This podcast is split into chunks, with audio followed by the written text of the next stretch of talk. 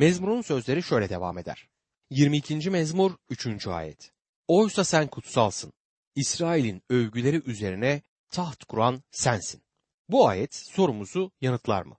Sanırım yanıtlıyor. Çünkü Tanrı'nın kutsallığından söz etmektedir. Çünkü çarmıh üzerindeyken o 3 saatlik koyu karanlıkta bizim için günah olmuştu. Tanrı kutsaldır ve günaha bakamaz. Bir ilahimizin sözleri şöyledir. Suçlarımdan mı çarmıhta o derin ah çekti? Yüce kayra eşsiz feda, görülmemiş sevgi. Güneş görkemini örttü, tümüyle karardı. İnsanı yaratan öldü, insanın kurbanı. Evet güneş görkemini örttü, etraf koyu karanlığa büründü. Çünkü koyu karanlık bizim günahımızı temsil etmektedir. Koyu karanlıkta bizim günahlarımızın hesabı ödendi. O vuruldu. Yargı onun üzerine indi. Biz şifa bulalım diye. O zedelendi.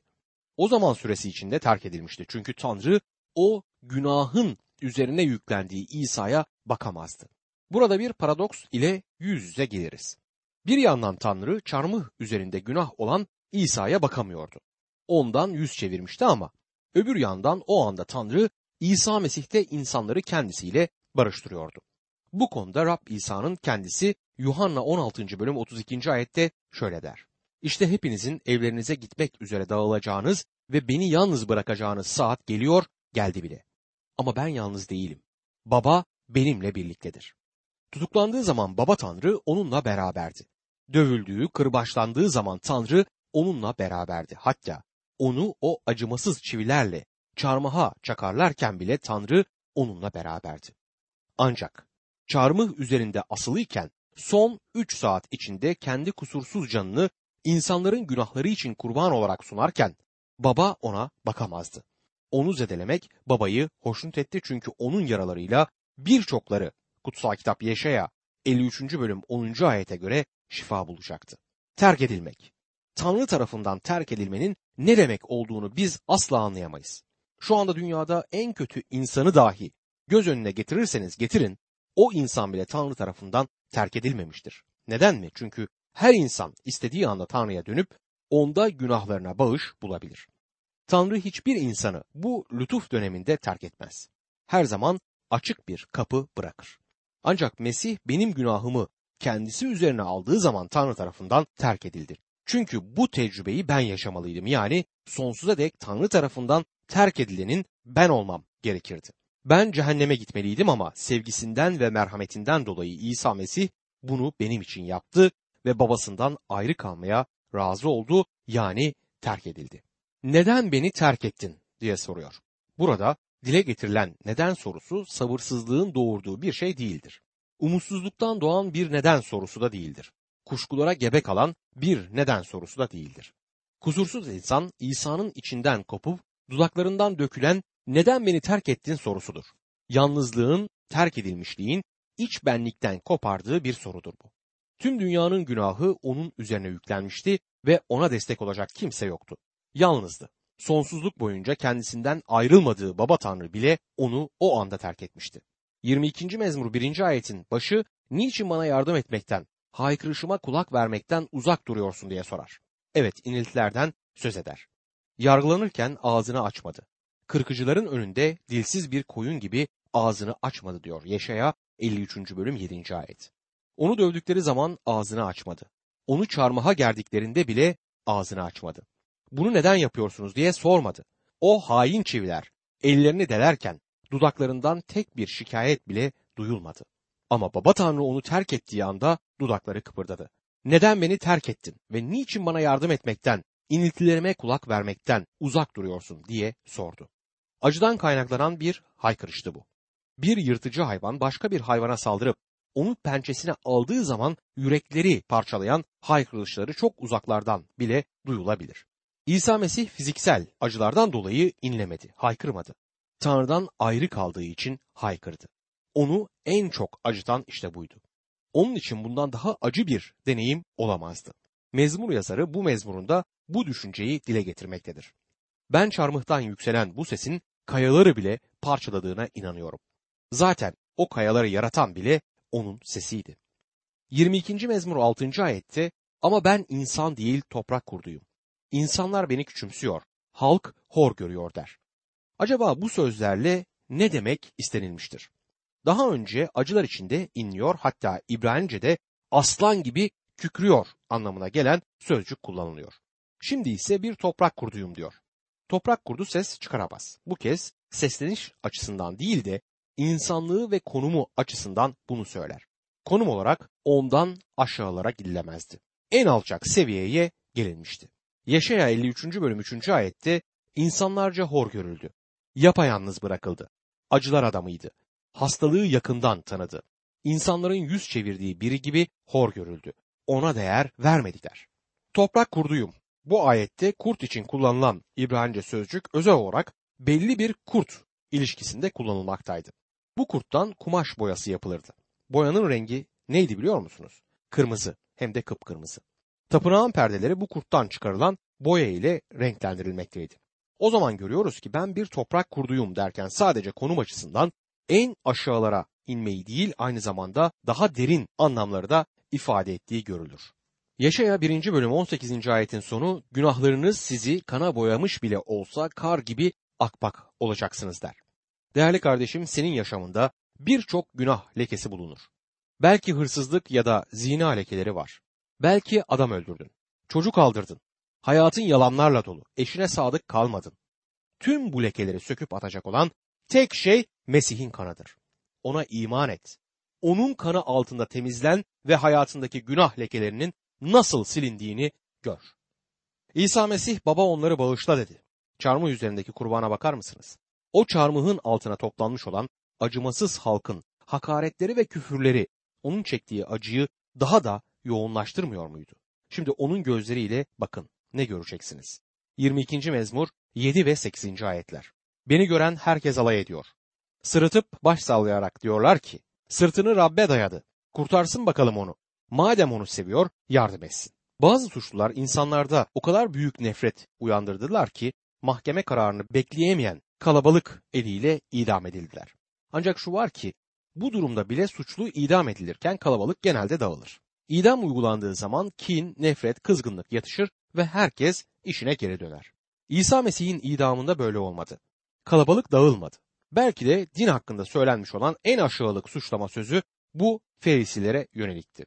İsa çarmıhta ölürken din bilginleri orada oturup onun ölümünü izlediler. Bunu yapabilmek için en aşağılık karaktere sahip olmak gerekmektedir. Bundan daha aşağılık bir davranış düşünülemez. Bu din bilginleri orada oturup çarmıhta ölmekte olan İsa'yı seyrederken insan yüreğinden taşabilen pislik ve zehir bir lağımdan akarcasına fışkırıp dökülüyordu. Orada onu seyrederlerken aynı zamanda onunla alay ettiler. Zehirli bir yılan bile kurbanının etine zehirli dişlerini gömdükten sonra oradan sürünüp uzaklaşır ama Tanrı'ya karşı isyan eden insan yüreği bunu bile yapamaz. Kurbanın acılar içinde ölümünü seyretmekten zevk alır. Bu noktada İsa Mesih ne dedi? Baba onları bağışla çünkü ne yaptıklarını bilmiyorlar. Bu dua, bu dilek tarihte en anlamlı ve en duygulu duadır. İsa Mesih bu duayı ne zaman yükseltmiştir? Refah ve mutluluk içindeyken mi? Hayır. Güneşin yakıcı sıcaklığı altında çarmıh üzerinde en korkunç acıları çekerken, günahsız, kusursuz kanını senin ve benim gibi günahlar için kanını akıtırken, kimler için dua ediyordu? Yine onu çarmıha çakıp ona acı çektirenler için. Senin ve benim için değerli kardeşim. Dudaklarından bu dua dökülürken insan kininin fokur fokur kaynadığı, onun üzerine çullandığı o andaydı.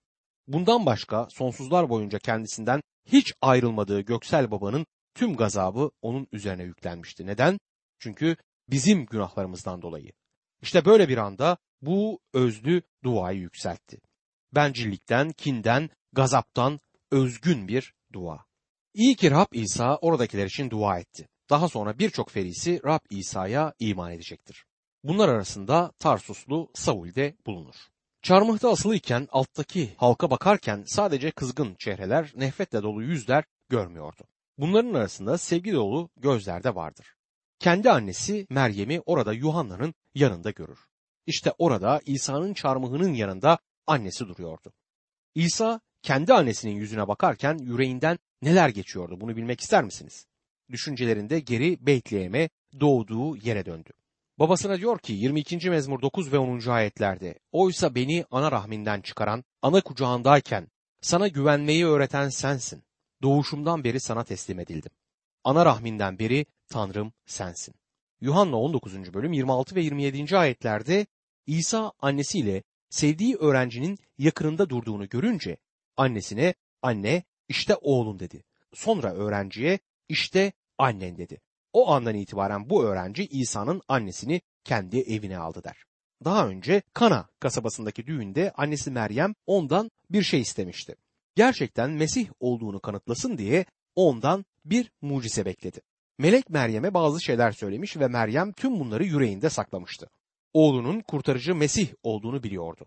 O düğünde şarap tükenince İsa'nın annesi ona şarapları kalmadı dedi. İsa Yuhanna 2. bölüm 4. ayette anne benden ne istiyorsun?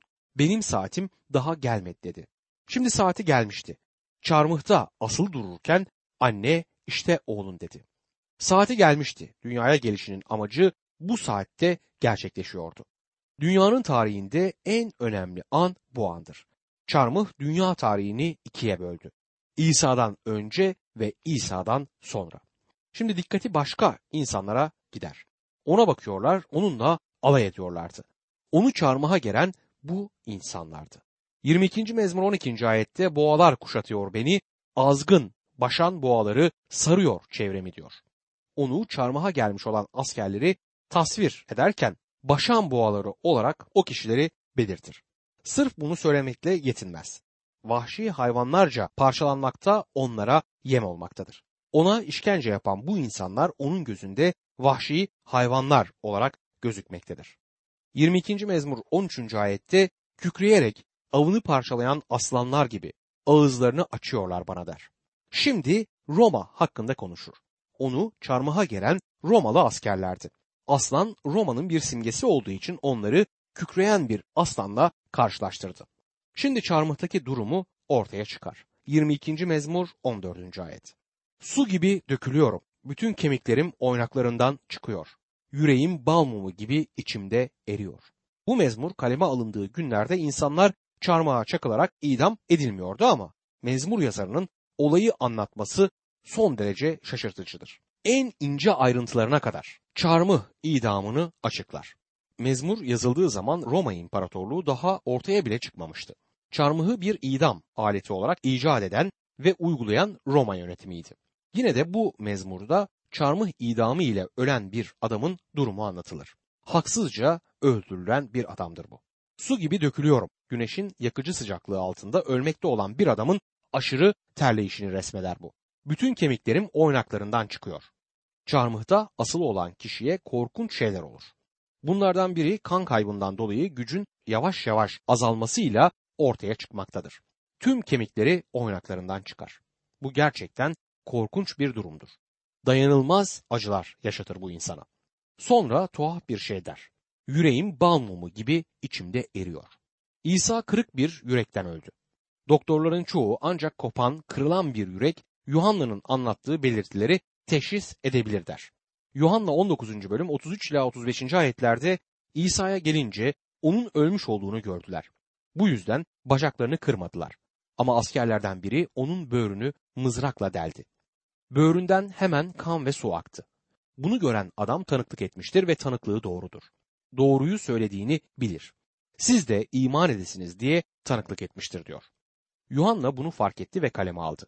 Böğründen kan ve su akışı onun kırık bir yürekten öldüğünün kanıtıdır. Ve İsa Mesih susadım dedi. Orada çarmıhta asılıyken aşırı terlemesinden dolayı bedeni susuz kalmaya başlar. Susuzluğun yarattığı anlatılamaz ıstırabı yaşamaya başlamıştır. 22. mezmur 15. ayette gücüm çömlek parçası gibi kurudu. Dilim damağıma yapışıyor. Beni ölüm toprağına yatırdın diyor. Çarmıhın altında bekleyen halk onun seslenişini işitir. Bu nedir? Susadım sözü. 22. mezmur 16. ayette köpekler kuşatıyor beni. Kötüler sürüsü çevremi sarıyor. Ellerimi, ayaklarımı deliyorlar der. Kutsal kitapta köpek sözü putperest uluslar için kullanılır. Bu ayet ellerinin, ayaklarının delinişini, çarmıha çakılışını tüm ayrıntılarıyla dile getirmektedir. 22. mezmur 17 ve 18. ayetlerde ise bütün kemiklerimi sayar oldum. Gözlerini dikmiş bana bakıyorlar. Giysilerimi aralarında paylaşıyor, elbisem için kura çekiyorlar yazar. Çıplak şekilde çarmıha çakıldı. O günlerde çıplaklığın ne kadar ayıp ve aşağılayıcı bir durum olduğunu 21. yüzyılın insanı olan bizler anlayamayız. Onun giysilerini alıp o daha hayattayken bu giysiler için kura çektiler. Yani kumar oynadılar. Kardeşim akla gelen ne varsa İsa Mesih bunu yaşadı. Sen doğruluk giysilerini kuşanabilesin ve Tanrı önünde sonsuza dek durabilesin diye o çıplak şekilde çarmıha gerildi. Ve baba ruhumu senin ellerine teslim ediyorum dedi. 22. mezmur 19 ve 20. ayetlerde ama sen ya Rab uzak durma. Ey gücüm benim yardımıma koş. Canımı kılıçtan, biricik hayatımı köpeğin pençesinden kurtar diyor. Bu ayetlerde İsa'nın çarmıh üzerinden seslenişini duyar gibi oluruz. Baba ruhumu senin ellerine teslim ederim. Onun biricik oğlu ona vermiş olduğu biricik yaşam, eşi görülmemiş yaşam babanın ellerine teslim edilir. Luka 23. bölüm 46. ayette İsa yüksek sesle baba ruhumu ellerine bırakıyorum diye seslendi. Bunu söyledikten sonra son nefesini verdi der. 22. mezmur 21. ayette kurtar beni aslanın ağzından, yaban öküzlerinin boynuzundan yanıt ver bana diyor. İlginç bir ifadedir bu. Yaban öküzlerinin boynuzundan yanıt ver bana. İbranice dilinde sertlik ifade etmek için çoğul kullanılmaktaydı. Yıllar boyunca yaban öküzlerinin Yunan mitolojisine ait olduğu sanıldı ama son yıllarda ortaya çıkan kanıtlara göre mitolojiye ait değildir. Gerçekten yaşamış olan hayvanlardır bunlar. Filden biraz daha küçük, gergedana benzeyen yaban öküzü gerçekten yaşamıştır dünyamızda. Çok vahşi ve acımasız, yırtıcı bir hayvandı. Onları diğer hayvanlardan ayırt eden özellik tek boynuzlu olmalarıydı. Yaban öküzlerinin boynuzundan yanıt ver bana diye yazan mezmur yazarı kayda değer bir düşünceyi dile getirir. Çoğu kez çarmıhın istavroz şeklinde olduğu düşünülür. Tek bir sırık üzerine de çakılmış olabilirdi. Kutsal yazılar sadece onun bir ağaca çakıldığını yazar. Elleri ve ayakları çivilerle delindi ama istavroz şeklini mi yoksa uzunlamasına mı bunu kimse kanıtlayamaz. Orijinal Grekçe'de çarmıh için kullanılan sözcük stavrozdur. Bu sözcük kutsal kitabın birkaç yerinde kullanılır. Örnek vereyim Matta 27. bölümde 39 ve 40. ayetlerde şöyle yazar. Oradan geçenler başlarını sallayıp İsa'ya sövüyor. Hani sen tapınağı yıkıp üç günde yeniden kuracaktın. Haydi kurtar kendini. Tanrı'nın oğluysan çarmıhtan in diyorlardı. Burada stavros sözcüğü kullanılır. Bu stavros sözcüğü tek parçadan söz etmektedir. İki parçadan oluşan ve kolların açılarak gerildiği bir çarmıhı ifade etmez. Ne yazık ki çok kez gelenekler, görenekler kutsal yazıdaki gerçekleri gölgeler. Elçi Paulus Korint'teki imanlara yazarken yine stavros sözcüğünü kullanır.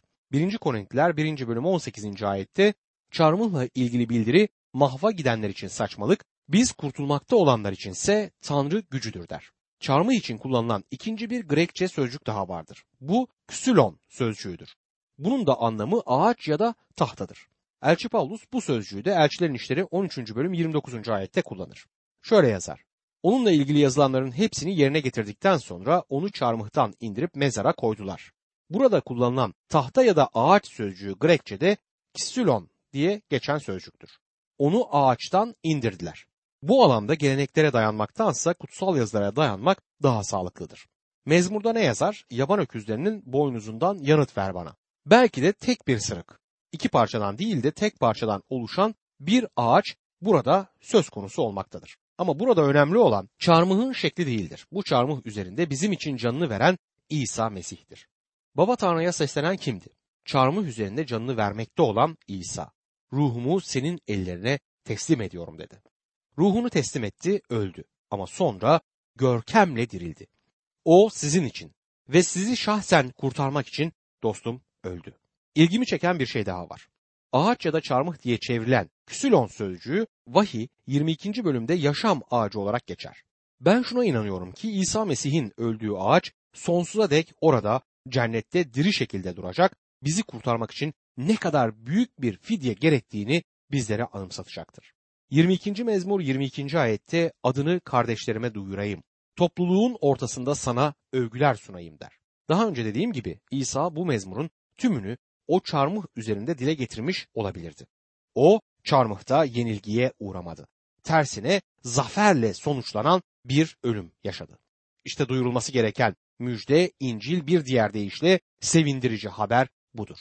Adını kardeşlerime duyuracağım. Şu anda gözlerimin önünde Elçi Petrus canlandı. Yahudilerin yüksek kurulunda Ferislerin ve Sadukilerin önünde duruyor ve Elçilerin İşleri 4. bölüm 12. ayette onlara şöyle diyordu. Başka hiç kimsede kurtuluş yoktur. Bu göğün altında insanlara bağışlanmış, bizi kurtarabilecek başka hiçbir ad yoktur. Ve bugün benimle birlikte cennette olacaksın dedi İsa Mesih çarmıhta. 22. mezmur 25 ve 26. ayetlerde övgü konum sen olacaksın büyük toplulukta. Senden korkanların önünde yerine getireceğim adaklarımı. Yoksullar yiyip doyacak, Rabbe yönelenler ona övgü sunacak. Sonsuza dek ömrünüz tükenmesin diyor. İsa'nın yan tarafında çarmıhta ölmekte olan haydut İsa'ya şöyle demişti. Rab egemenliğine geldiğin zaman beni hatırla. Peki İsa ne dedi? Senden korkanların önünde sunacağım adaklarımı. Bugün benimle birlikte cennette olacaksın. Tanrı'nın kurtardıkları orada onunla birlikte sevinecekler, coşacaklar. O gün onunla konuşan haydut da orada olacaktır. Yani sevinenlerin arasında o haydut da olacaktır. Roma'nın belirlediği yasalara göre yeryüzünde yaşama hakkına sahip olmayan bu adam İsa Mesih'e olan imanından dolayı cennette yaşama hakkına sahip oldu. Bunu yapan İsa'nın çarmıh üzerindeki ölümüdür. Ve İsa Mesih tamamlandı dedi. Bu yedinci ve son sözdür. 22. mezmur 31. ayette onun kurtarışını Rab yaptı bunları diyerek henüz doğmamış bir halka duyuracaklar diyor. Dostum henüz doğmamış bir halka duyuracaklar. Burada senden ve benden söz edilir. Kutsal kitap onun doğruluğunu duyuracaklar diyor. Dikkat et. Senin doğruluğundan söz edilmez. Burada söz konusu olan onun doğruluğudur. Senin doğruluğun Tanrı katında kirli kokmuş paçavralar gibidir. Onun doğruluğunu nasıl duyuracaklar? Bu işi yaptı diyecekler. İş tamamlandı, bitti, sonuçlandı. Çarmıh üzerinde İsa'nın dudaklarından çıkan son söz buydu. Tamamlandı. Grekçe'de tek bir sözcüktür. Tetelestai. Senin kurtuluşun eksiksiz ve tamdır. Ona eklenemez. Ondan çıkarılamaz. Senin kurtuluş bulman için bir şey yapmana gerek yok. Kendi malzemeni getiremezsin. Çünkü her şeyi İsa Mesih yaptı ve tamamladı. Kurtuluşunu sonuçladı. Bunu elde etmen için senin ayrıca bir şey yapmana gerek yok. O sizin yerinize elem çekti. O Golgota'daki çarmıh üzerinde elem çektiği için ona iman ettiğiniz zaman sonsuzluğa dek kaybolma durumuyla bir daha asla karşılaşmayacaksınız. Yapmanız gereken tek şey sadece İsa Mesih'in ölümünün sizin yerinize olduğunu ve bu ölümün size tam kurtuluşu sağladığını kabul etmenizdir. Bunu yaptıktan sonra onun sonsuz yaşamını onun karşılıksız bir armağan olarak kabul edin. Kutsal kitap işte sonsuz yaşamı bu şekilde tanımlamaktadır. 22. mezmur bizim yerimize çarmıhta günah sunusu olan kurtarıcımız İsa Mesih'in yüreğinin nameleridir. Günah hesabımızı zaferle sonuçlayarak kapattı. Şu anda bize sunduğu yarım yamalak bir kurtuluş değil, tam ve eksiksiz bir kurtuluştur. Bu kurtarışı hiçbir şekilde hak etmedik. Buna layık değiliz. Onu satın alamayız çünkü satış fiyatı yoktur. Onu bir armağan olarak ancak kabul edebiliriz. Şu anda bizim kurtuluşumuzu sağlayabilmek için yaklaşık 2000 yıl önce Rab İsa tüm bunları bizler için yaptı. Tamamlandı dedi ve bitti.